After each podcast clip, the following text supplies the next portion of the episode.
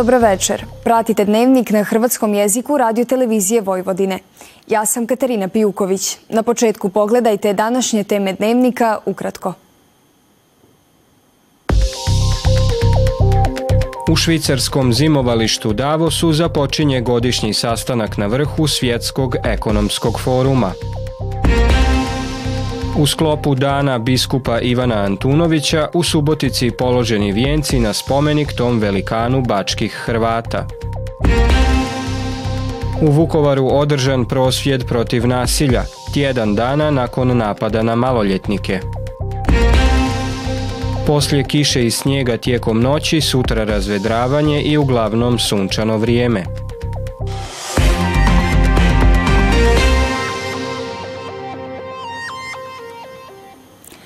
U Davosu danas počinje svjetski ekonomski forum koji će okupiti više od 2800 sudionika.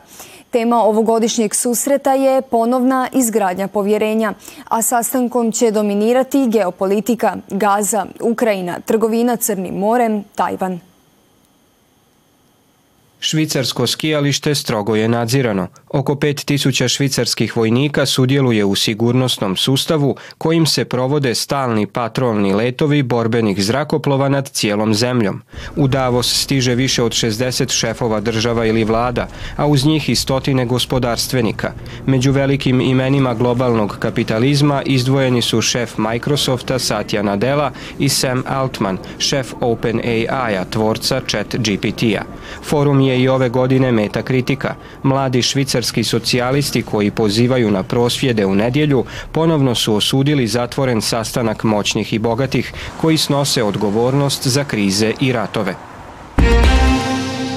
Zastupnica EU i stalna izvjestiteljica za Kosovo Viola von Kramon pozvala je danas Prištinu da počne s primjenom istog pristupa prema svim građanima na Kosovu.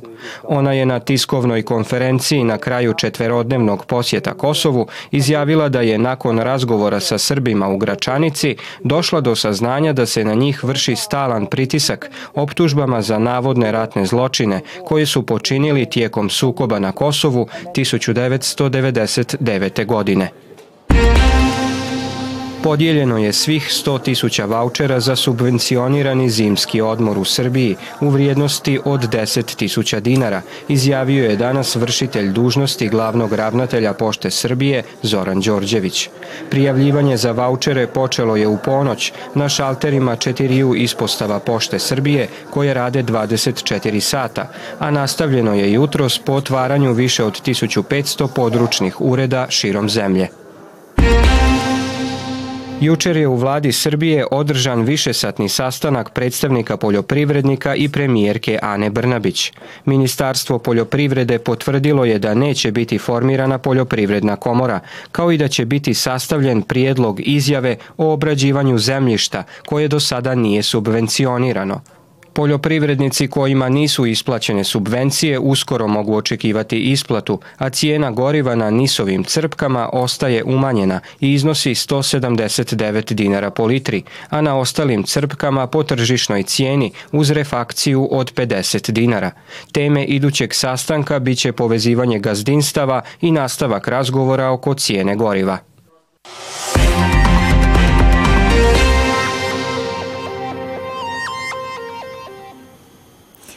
U sklopu dana biskupa Ivana Antunovića u petak su u Subotici položeni vijenci na spomenik tomu istaknutom poglavaru mjesne katoličke crkve i prosjetitelju bunjevačkih i šokačkih Hrvata. Skup je organiziralo katoličko društvo koje nosi biskupovo ime i čuva njegovu ostavštinu. Ova će udruga u četvrtak prirediti i poznati godišnji susret svećenika i vjernika pod nazivom Razgovori. Spomenik biskupu Ivanu Antunoviću u Subotici, otkako je prije četiri godine podignut, postalo je središnjem mjestom susreta i dijaloga Hrvatskog katoličkog svećenstva, čelnika Hrvatske zajednice i aktivnih vjernika. Imaju format godišnjeg okupljanja pod nazivom Dani biskupa Ivana Antunovića. Započinju polaganjem vijenaca na njegov spomenik i podsjećanjem na njegove prinose opstojnosti katoličke crkve i bačkih Hrvata. Ne možemo zaboraviti da danas kada govorimo o vjeri, o narodnosti, o identitetu. Bez biskupa Ivana Antunovića nas ovdje u Srbiji gotovo ne bismo mogli prepoznati. On je ostavio trag u kojem piše da je crkva ostala čuvarica našeg identiteta u vjerskom i narodnosnom smislu. Stoga danas s velikim ponosom ne samo da postavljamo cvijeće, nego svjedočimo da smo privrženi upravo onim idealima kojima se i on vodio. Ivan Antonović bio je naslovni biskup u mađarskom mjestu Kalači, bački pisac i hrvatski narodni prosjetitelj u 19. stoljeću.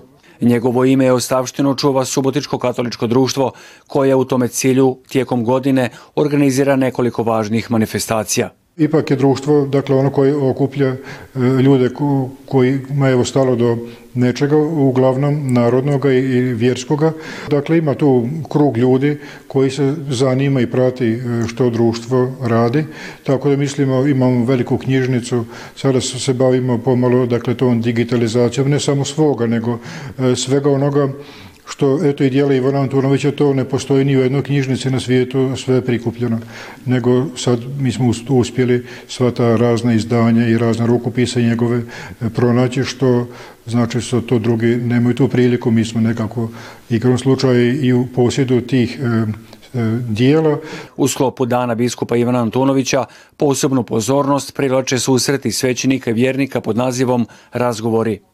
Tema ovogodišnjega skupa u četvrtak 18. siječnja bit će uključenost vjernika laika u život mjesne crkve.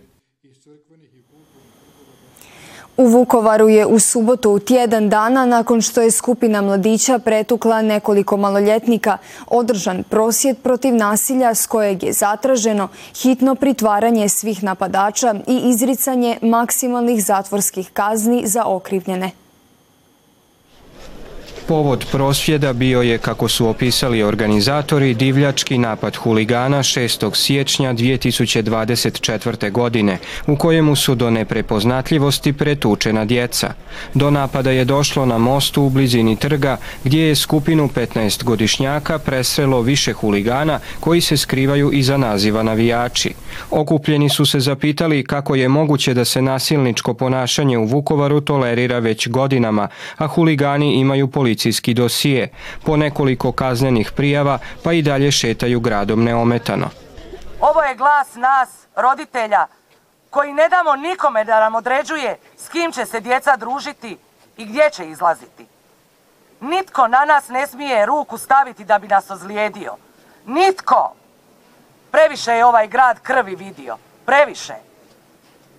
A onda su roditelji u 2024. godini gledali krv svoje djece. Na mostu u centru Vukovara. U govorima je istaknuto da Vukovarci ne smiju više šutjeti jer se radi o njihovom gradu i njihovoj djeci koja zaslužuju budućnost. Djeca ovog grada žele se družiti, žele ići u školu, bave se sportom, sviraju i nitko im nema pravo tući. Nikad više. A ako sad prešutimo i odustanemo, zaključajmo vrata grada i neka nas tuče tko hoće i kad hoće. A nećemo dati.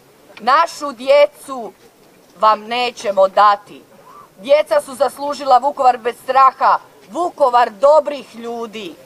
Radi napada na skupinu 15 godišnjaka do sada je uhićeno petorica napadača, kojima je određen jednomjesečni istražni zatvor, s tim da to vjerojatno nije konačna brojka, jer se za nekima koji se dovode u vezu s ovim događajem još traga. Druga polovica siječnja donosi zatopljenje u naše krajeve koje će svoj vrhunac imati u četvrtak.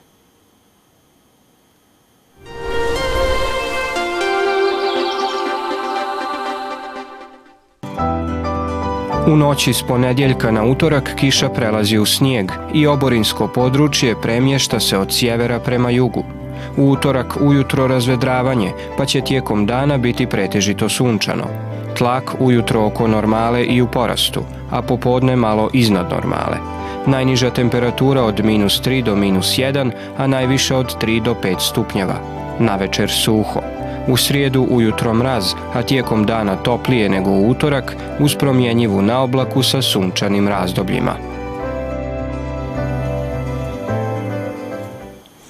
Toliko u ovom izdanju Dnevnika koji možete gledati i na zahtjev putem internetske stranice www.rtv.rs.